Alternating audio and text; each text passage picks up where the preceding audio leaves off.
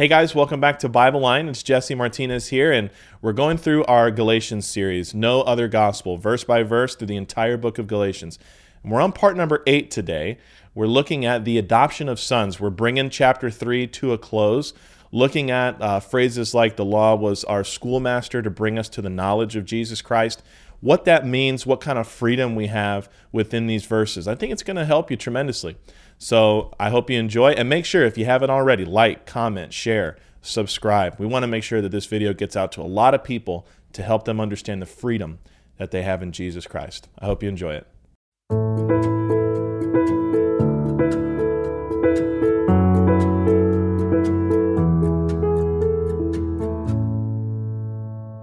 If you'll take your Bible and go to Galatians chapter 3, we are going to be talking about the phrase adoption of sons. Paul is continuing to teach through um, what the purpose of the law was and why Christ came and did what he did. He's given us three examples of illustrations of the law. Just as a recap, we've seen two out of three of those. We're going to study the third one tonight. But the first one was as a prison warden, and you see that in verse 23 of chapter 3, and then as a schoolmaster or tutor in verse 24 of chapter 3 in Galatians. And then tonight we'll study as a guardian. These are all good examples because Paul is trying to tell them here's the real purpose of the law, not what you've been told by these Judaizers. And this is important because if we're going to grow up into Christian development, if we're going to come uh, as a little baby and then to a little toddler and then so on and so forth, as we grow up into spiritual maturity, we have to be able to discern the things that are going to come against salvation. If you are a growing Christian, then you probably already realize that the gospel is not simply where you began, it is how you continue. And it's going to continue to come under attack. Sometimes I roll my eyes when I see questions come into Bible Line and I say, We just talked about that. Like we just spent an entire week or two weeks or even a month in a series on a specific issue. But People hear a lot of different things coming their way. Well, I heard somebody say this, and I heard somebody say that. What say you? What, what do you say? And it's important if you're ever asked a question like that that you can back it up with chapter and verse. Because uh, we're not the authors or the establishers of truth, we simply just herald out what the Bible says. So if you look there in Galatians chapter 3 and verse 23, just to recap very briefly, under uh, under the, the idea of illustrations of the law, we see in verse 23 But before faith came, we were kept under the law, shut up unto the faith which should, be af- which should afterwards be revealed. I want you to take note of that last phrase. And if you look over there uh, in chapter number 4, you see in verse number 4 But when the fullness of time was come, God sent forth his Son, made of a woman, made unto the, under the law, to redeem them that were under the law, that we might receive the adoption of sons. These two things are tied together. There is a purpose of the law, it was to keep us under the idea that we are condemned before God because we fall short of this. Therefore, there has to be a completion of the law. Someone has to be able to keep it fully for you to come out of condemnation. Look there in verse number 22 of chapter 3 in Galatians. But the scripture hath concluded all under sin. So here we are, whether you're the best of humanity or the worst of humanity, you're all under sin. And because of this is the purpose of the law given. You do not meet that standard, therefore, you're under the law. So when the fullness of time came, as it says there in Galatians 4 4, this is the purpose of Jesus Christ in this life. What was he coming to achieve? There are many things that he did achieve, but primarily he was to become the sacrifice for us in our place. Not getting too uh, out of line here, look in verse 24 of chapter 3 in Galatians. Wherefore the law was our schoolmaster to bring us unto Christ that we might be justified by faith. We talked about this heavily last week, but this is the second illustration of the law, moving from those as a uh, moving from the idea that the law is as a prison warden in that it shuts us up unto eternal life, showing that we need to have someone to set us free. Now we have the illustration of it teaches us. What does it teach us? Look what it says. The law was our schoolmaster to bring us unto who? Christ. If you, I, I know that you can understand this because we can understand what it's like to have debt in our lives. Uh, when you take on a debt financially, let's just talk about a credit card. You have a certain limit and you have a certain amount of time in which whatever you put towards that uh, limit has to be paid, or there will be a fine that will be assessed on that amount and it will revolve into your amount for the next billing statement. You understand the principle of that balance is to show you you have a $100 limit, you're using 50, you're short. You're, you are not in compliance with a zero balance.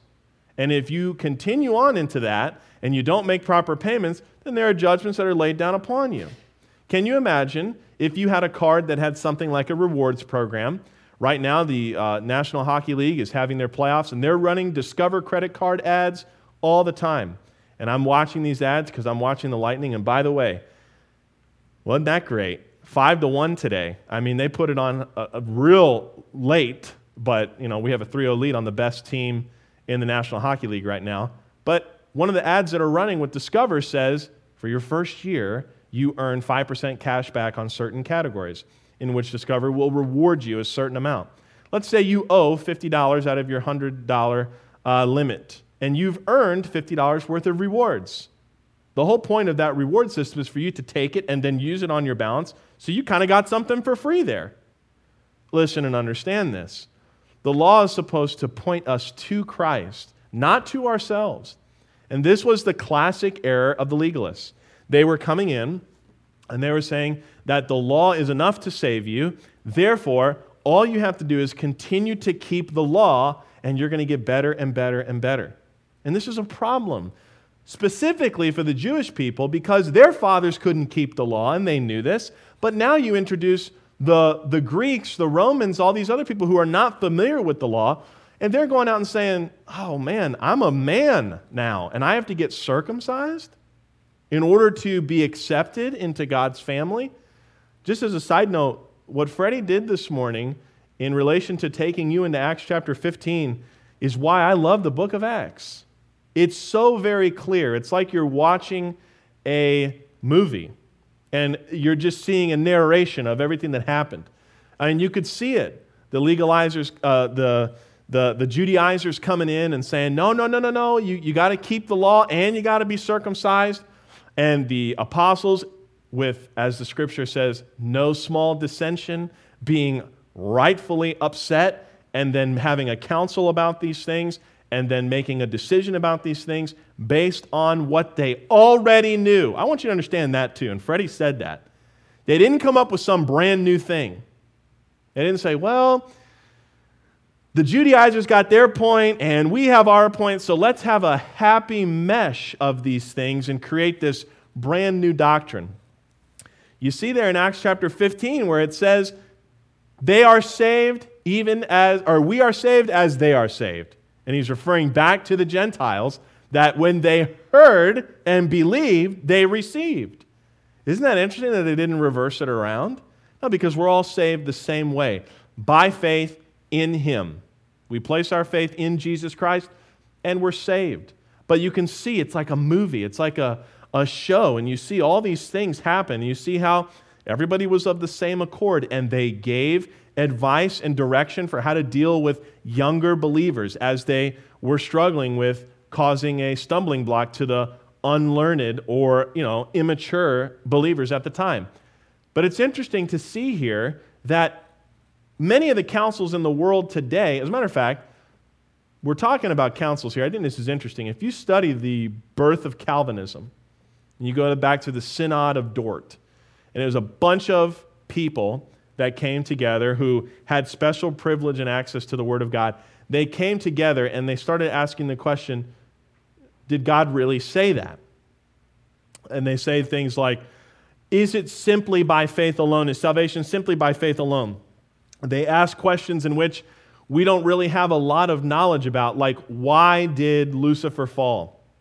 And which came first, the eternal decree of salvation or something else? And they look for things that are not clear in Scripture to make a case and example out of. And what ends up happening is what they all tend to agree with gets molded together and now is pushed out as truth.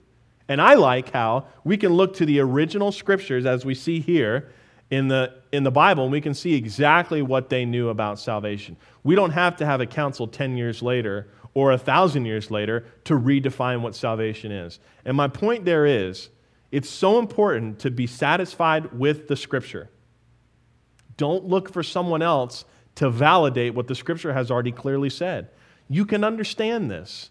And yes, it may be difficult, it may be a little hard in the beginning, but pray about it. And Freddie talked about that this morning too. How many times when we run into a hard passage do we pray about it instead of just jump ship and say, Am I really saved because I don't understand this passage now? Is it really all by grace or this one passage makes it seem otherwise? How many times do we pray through those things? And you'll see how it takes time for us to understand certain passages. But if you keep praying to the Lord, He's going to keep giving you the things that you need at that time, and you're going to continue to grow. I was, we were talking at lunch today about baby believers, specifically baby believers that want to be adults. Babies don't lead adults. I mean, there could be an argument for that. they do dictate quite a bit of an adult's life. But in regards to responsibility and leadership, that's not what babies do. Babies simply receive. And they receive and receive, and they grow and they grow until they get to the point of they're no longer babies. And they grow up, and as they grow up, they get more responsibilities. This is just the natural progression of life all of us in here at once needed the care of somebody to be able to survive. We all needed that. And we've now grown to the point where we can take care of ourselves. This illustration is the exact illustration you see in the first three verses of Galatians 4. Look now. Galatians chapter 4, verses 1 through 3. Now I say that the heir, as long as he is a child, differeth nothing from a servant, though he be Lord of all but is under tutors and governors until the time appointed of the Father. Even so, we, when we were children in bondage under the elements of the world, but when the fullness of the time was come, God sent forth his Son. We're going to pause there for just a second because we got a lot that I want to talk about with verse 4. So let's just look at those first three verses. I think this is important to understand. This is not talking about your Christian growth. All right? This is not saying you're here as a child of God. This is talking about the natural progression in the Jewish custom and in the Greek custom of a son. Somebody who's in the family at, at one point, because they do not have the ability to do it on their own, they receive the same care as those who are servants. Look what it says there that the heir, as long as he is a child, differeth nothing from the servant, though he be lord under uh, be lord of all, but is under tutors and governors. This is the purpose of the law, to bring us unto instruction. Thou shalt not steal. Thou shalt not bear false witness. I'm sure if you think hard enough, you can remember as a child the first time you broke those plain, clear, and simple instructions from God. You can remember the first time that you lied. You can remember the first time that you stole something that was not yours. These things were there not because we live in a society which embraces these things. Did you know it's natural for people to understand that stealing is wrong and murder is wrong? I'll never forget this story. I was in, uh, where were we? Somewhere in Pennsylvania. I can't remember, but we were there at uh, Ethnos 360's training ground, Wyoming, I think is what it was called, Wyoming. And they, you, uh, we went there as a part of our uh, college experience. And Trent, did you go? Yeah, you went, and Mildred went, and Justin Tyler, all of us went. It was a great experience. And we drove up there in Doc's RV, and we had a wonderful time. And I remember the speaker's name was Greg. He was describing unreached people groups. Now, we're not talking about people that just dress differently than you and me. We're talking about people that have not been touched by the outside world. And I mean by a third world country. We're not talking about they haven't been touched by a first world country. They're off the map. They are not, they're just living in the jungle. That's it. They don't have a written language.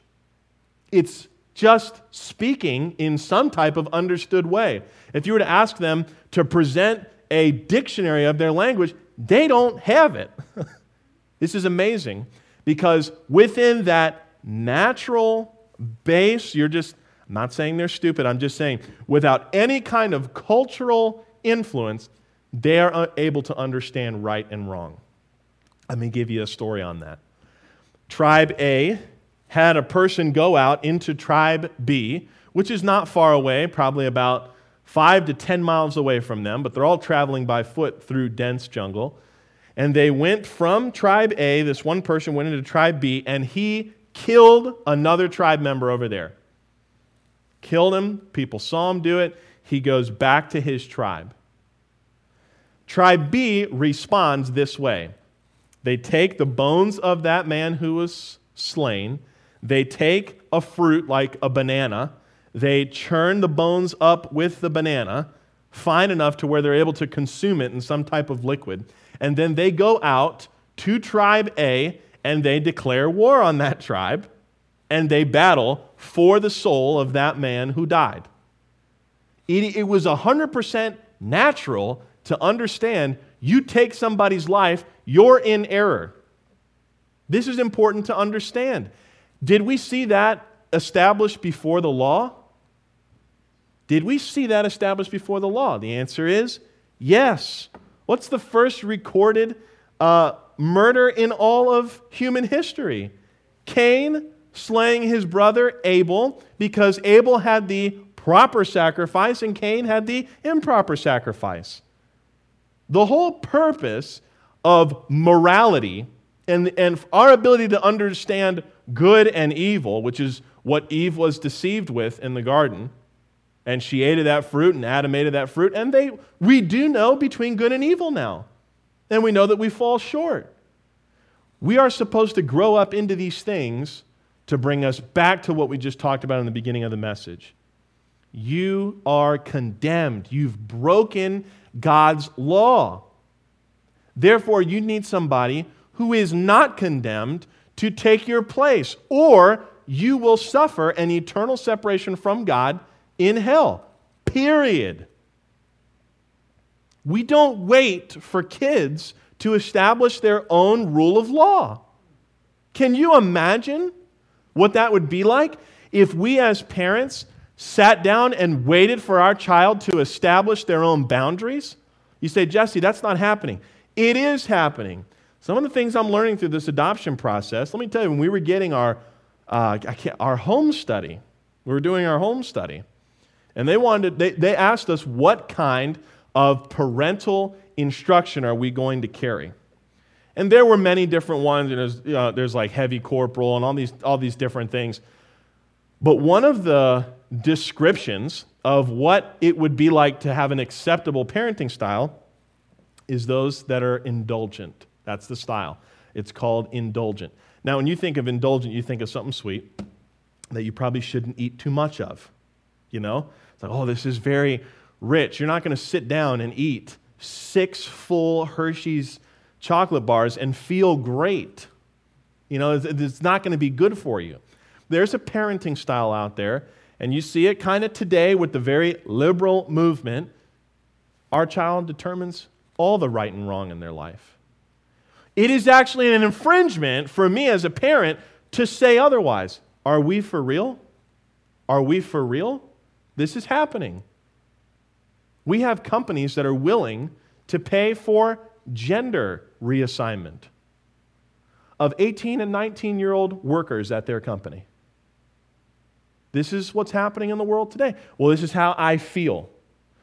How you feel does not change what God has already said. And it's important to understand that just as the model of natural child growth and development shows us, and, and child rearing as a parent shows us, there are times when the child is treated as the servant.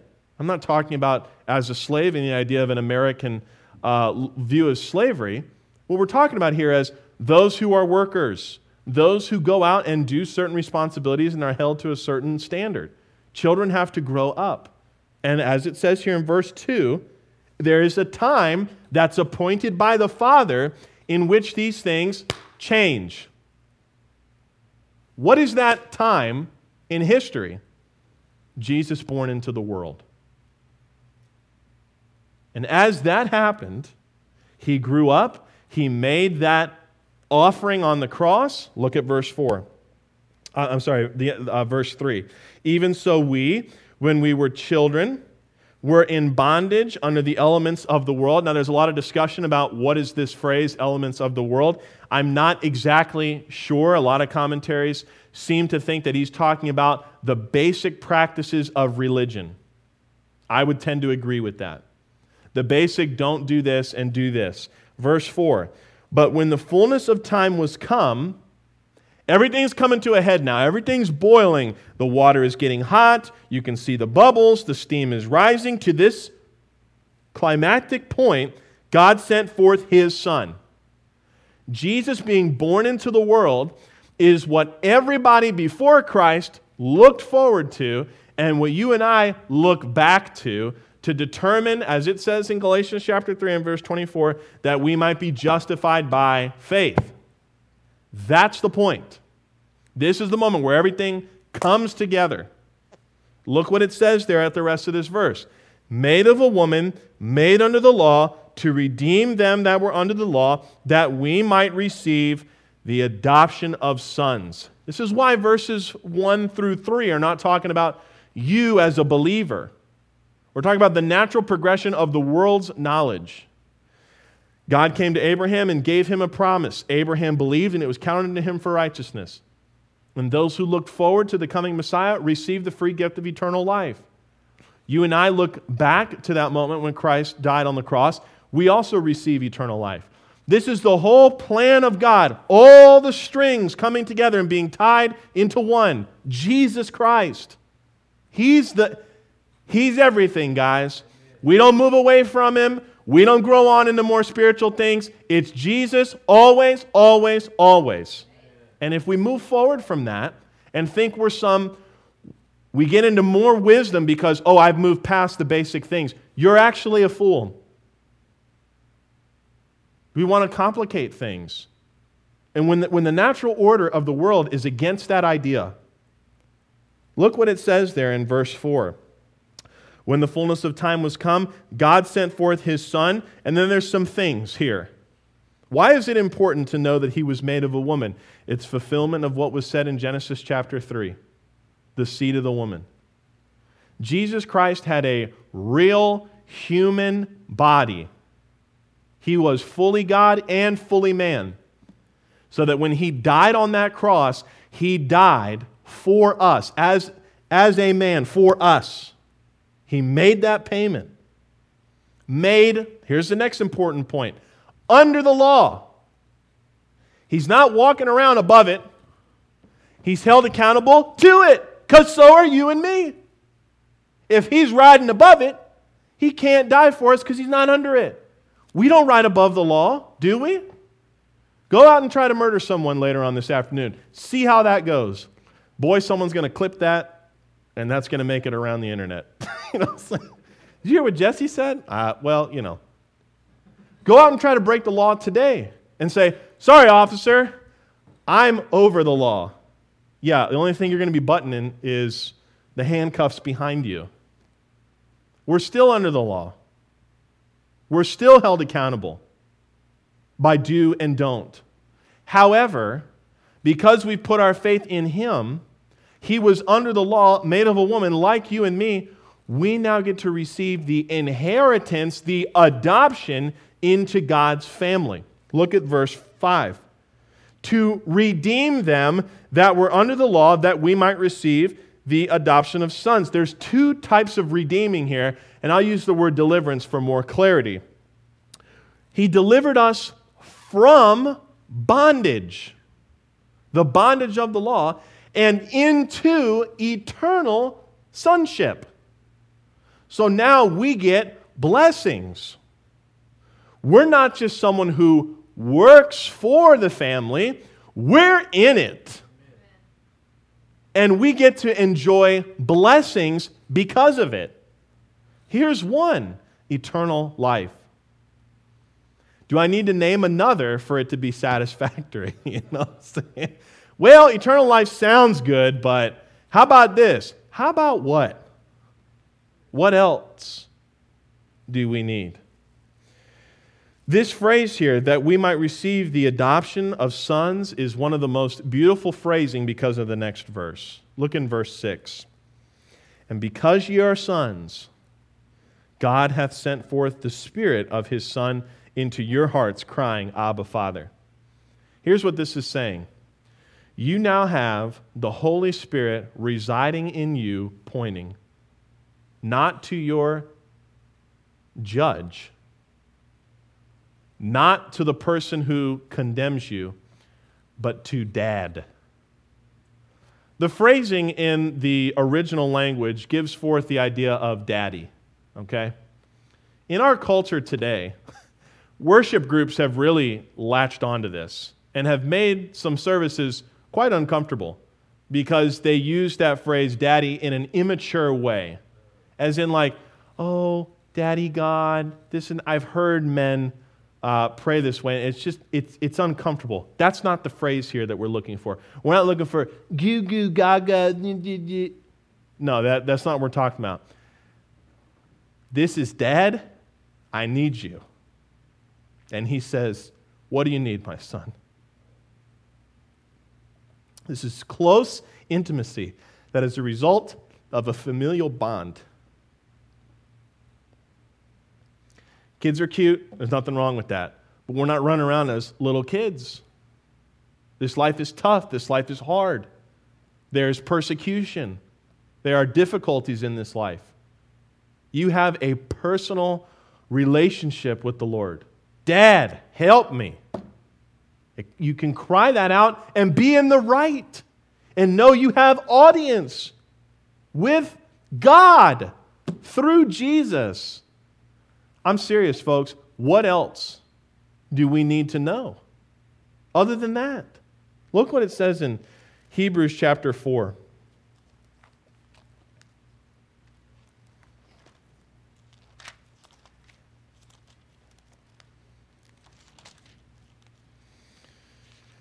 Hebrews chapter 4, in verse 14.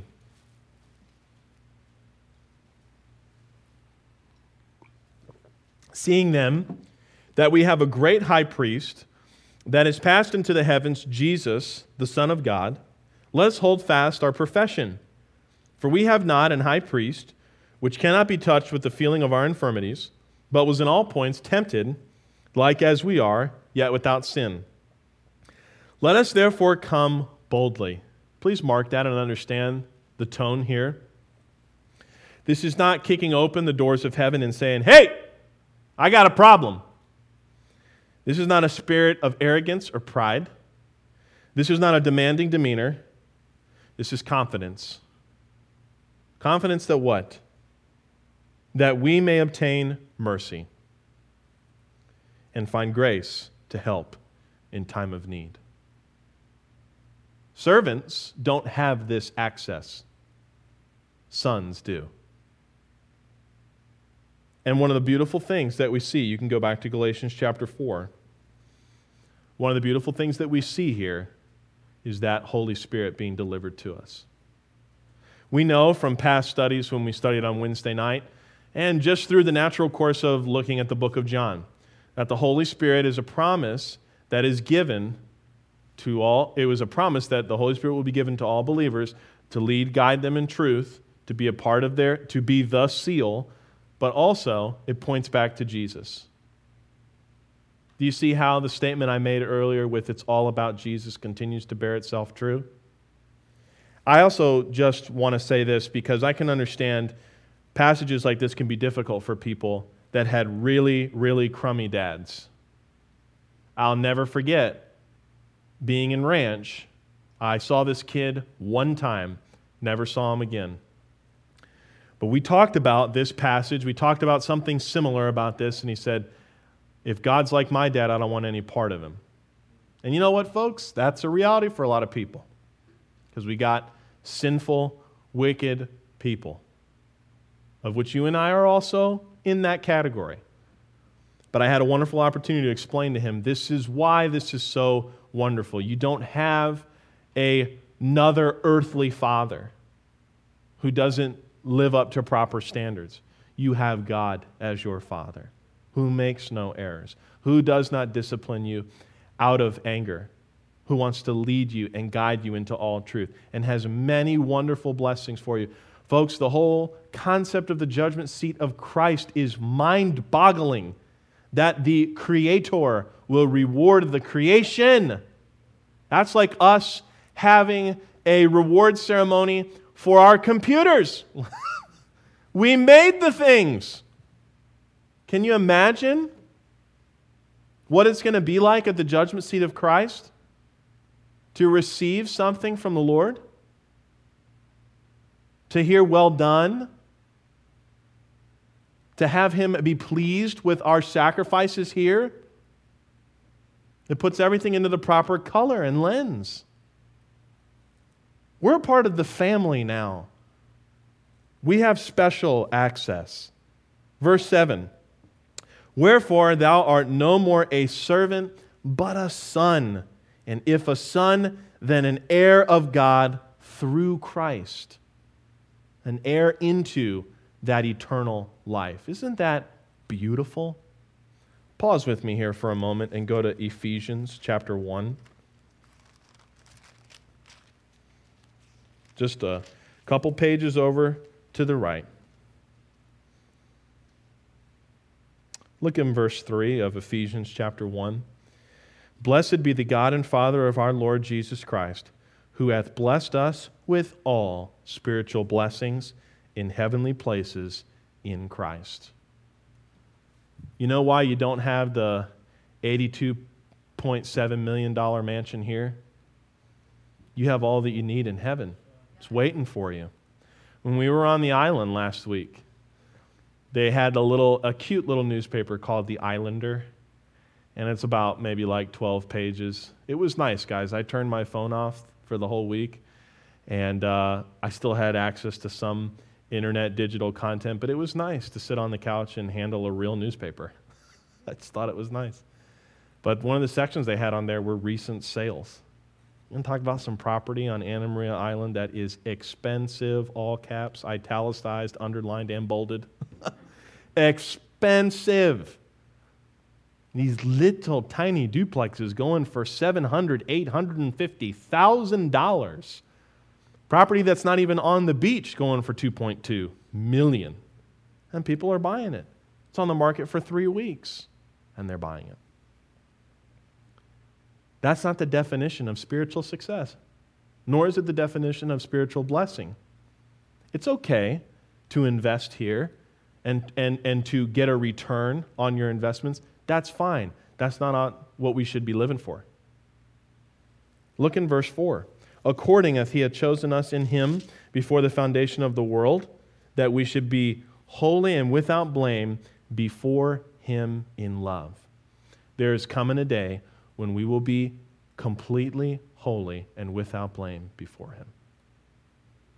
This is a motivation to keep on keeping on. Don't quit.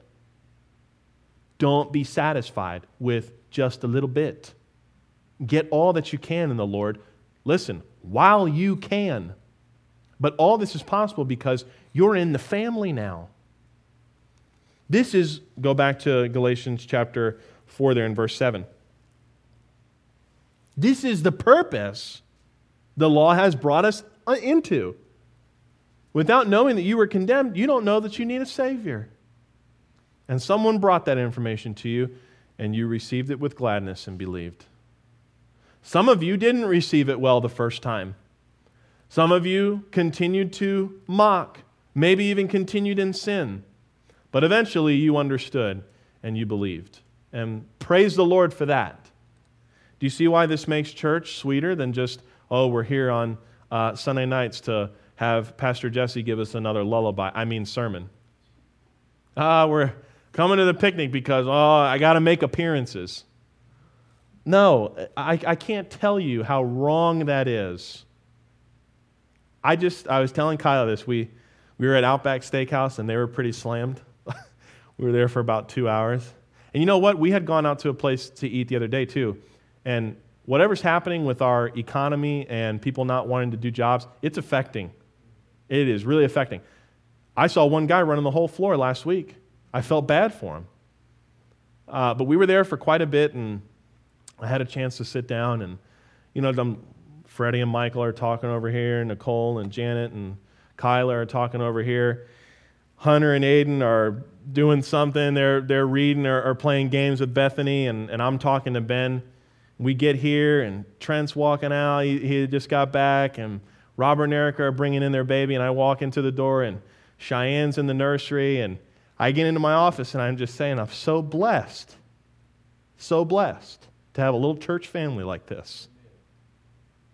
And it's not because the fellowship and all those different things. It's just because I know where all these people are going. We're all trying to do the same thing. That's rare. Freddie said that in, in the beginning, how precious fellowship is. I'm just thankful we're all trying to get the same thing done. And then I get to stand up here. I, I don't get as nervous as I used to delivering the Word of God because I know we're all trying to get the same thing done. And if I say a word fitly spoken and it, it, it's a rebuke to you, you understand where it's coming from. We are sons now. We are children now. And there are special things that we can enjoy that we would never be able to if we were just simply creations. And I rejoice. I rejoice greatly.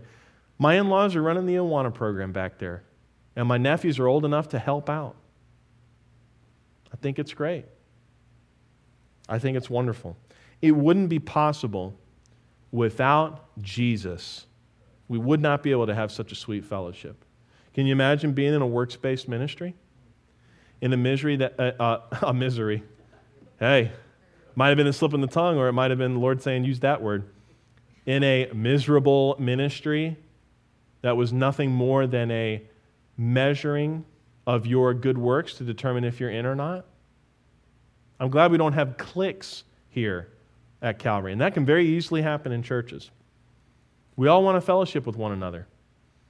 The guys who are uh, reading the scripture on Sunday morning in the scripture reading are just as willing to go teach a message to the men one time a year. I'm talking about Jay. Now he's stepping into a role to fill the, the uh, responsibilities of, of Bob Gilbert while he is on a much deserved vacation and he's doing it with gladness. Tina, who's a graduate of Florida Bible College, is leading the ladies' Sunday school class. I'm not kidding when I say I walk by that Sunday school class every single Sunday morning and I find them in prayer. This is all because we are now into one family. And you know what we should want to continue to do? Grow the family. Get more people under the sounds of the gospel. Bring them in. Bring them in. You can close your Bibles as we're, we're nearing the end here. There's a hymn, not a hymn, uh, it's a song that's in the Firehouse 5 book and it's called My House is Full. And the chorus is My house is full, but my fields are empty. Who will go and work for me today? It seems my children all want to stand around my table, but no one will go and work in my fields. No one will go and work in my fields. Oh, the purpose of Galatians is to bring us into a better understanding of the gospel. Yes, this is true. To what end? To what end? Listen to me now. To what end? so you can simply know, so you can simply advance in knowledge and not say anything to anybody else. No, this is for you to go and tell more people. This is for you to go out and get that message out to somebody else who is where you once were. And I just want to say firmly if that's not a desire of yours, you need to realign your priorities, period. If the salvation of souls is not important to you, reassess. Stop. Look at yourself. and ask the question, why not? Why not? This hand to represent you and me, and my wallet will represent sin. The Bible clearly says, For all have sinned and come short of the glory of God. God, He loves us, but He hates our sin because this sin separates us from Him. In order to get to heaven, you have to be perfect, just like God, and we all fall short. That's why we're called sinners. The wages of sin is death, eternal separation from God forever in a place called hell. There's no amount of good works that we can do that will be a satisfactory payment for our sin. But, Jesse, what if I go to church and I give a proper amount of money and I keep the law to the best of my ability? I stay out of trouble and I'm just an overall good, nice, kind person. All those things are works and you cannot apply them to your sin. The wages of sin is death. You cannot work your way to heaven. This hand, for the sake of the illustration, will represent Jesus Christ. He is fully God and he's fully man. And 2,000 years ago, he went to that cross on Calvary. He took all the sin of all the world, laid it upon himself, and he cried out, It is finished. And he gave up his life. He took his body, his shed blood, and made a payment for your sin. He was buried, and he rose again three days later. And when Jesus was talking to Nicodemus in the dead of night, he said this For God so loved the world that he gave his only begotten Son, that whosoever believeth in him should not perish but have everlasting life. Should not perish here means you're not going to be spiritually separated from God. In fact, even further back in John 3, you're now born of the Spirit and you get to have an eternal position in God's family because you are his child now. I bring the hands together to signify that we are eternally secured. You ever had the chance to hold your little one's hand? And maybe they want to tug and pull and go a different way, but who's holding on to them? You are. John 10 28 through 30 tells us the same thing. We're not holding on to God, and his hand is like this as a stoic statue. Don't let go. No, he's holding on to us.